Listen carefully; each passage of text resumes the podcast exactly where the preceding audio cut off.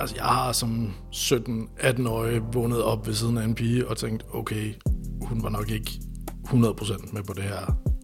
Du lytter til Grænseland, en podcastserie om seksuelle grænser og gråzoner, fortalt fra mændenes perspektiv. Og jeg kan se en anden form for frygt i hendes øjne.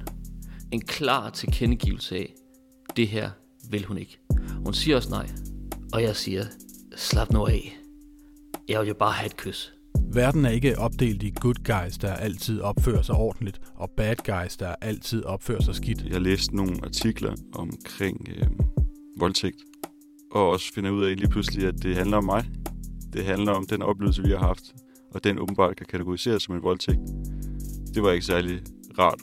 Nogle gange kan selv gode fyre være skyld i dårlige oplevelser, også når det kommer til sex. Altså, jeg, fik, jeg fik det nærmest fysisk dårligt ved tanken om, at have gjort noget nederen med min seksualitet mod et menneske, som jeg holder af.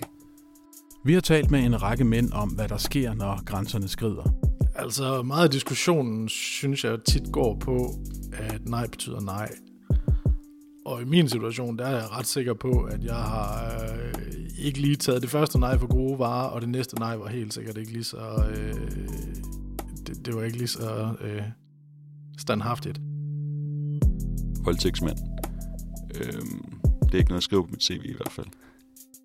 Jeg vil hellere sige, at jeg var ung mand, uden større seksuelle erfaringer, som havde svært ved at styre mig selv, tøjle min drift, og det kom desværre til at gå ud over min ekskæreste.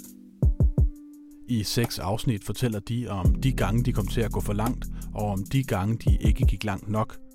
De fortæller om at være en erobrer, der forventes at tage initiativ, uden at blive en krænker, der overskrider en grænse. Det var sådan, at hvis man havde sovet hjemme hos en pige, som man havde kysset med, og man mødte op om mandagen og ikke havde haft øh, sex, så fik man at vide, at man ikke havde været aggressiv nok af de andre drenge. Altså, det er jo, det er jo klart, den måde at se på, på køn og seksualitet, gør det jo altså, så meget mere sandsynligt, at, at der vil ske alt muligt shit. Men en eller anden aggressivitet er nødvendig for at få succes. For ellers så er du nødt til så at sige bare at, at være passiv og langt hen ad vejen vente på, på, at noget skal ske. Og når du bare venter på, at noget skal ske, så sker der ikke en skid.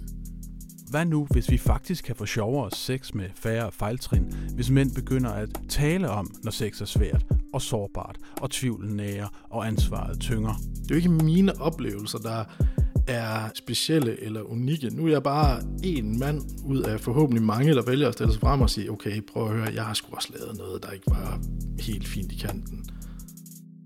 Vi lancerer de første podcast-afsnit den syttende februar.